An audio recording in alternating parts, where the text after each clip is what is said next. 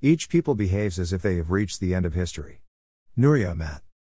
It is easy to believe, with our limited, myopic vision that history begins with our grandparents and ends with us, maybe our children, that our grandparents are the root of life tree, our parents the trunk, we the branches, our children the leaves, and all ends when winter descends upon our souls. It's a short sighted attitude allowing us to rationalize the raping of earth, murdering her children, carcasses rotting in a fetid lake. We are undermining the future of our children's children's children, our progeny. I have always liked the concept that we are borrowing earth from our future children. It is theirs, not ours. And when they are us, it will be owned by six generations into the future. When something is borrowed, it is repaid with interest, returned enriched, given back better than new.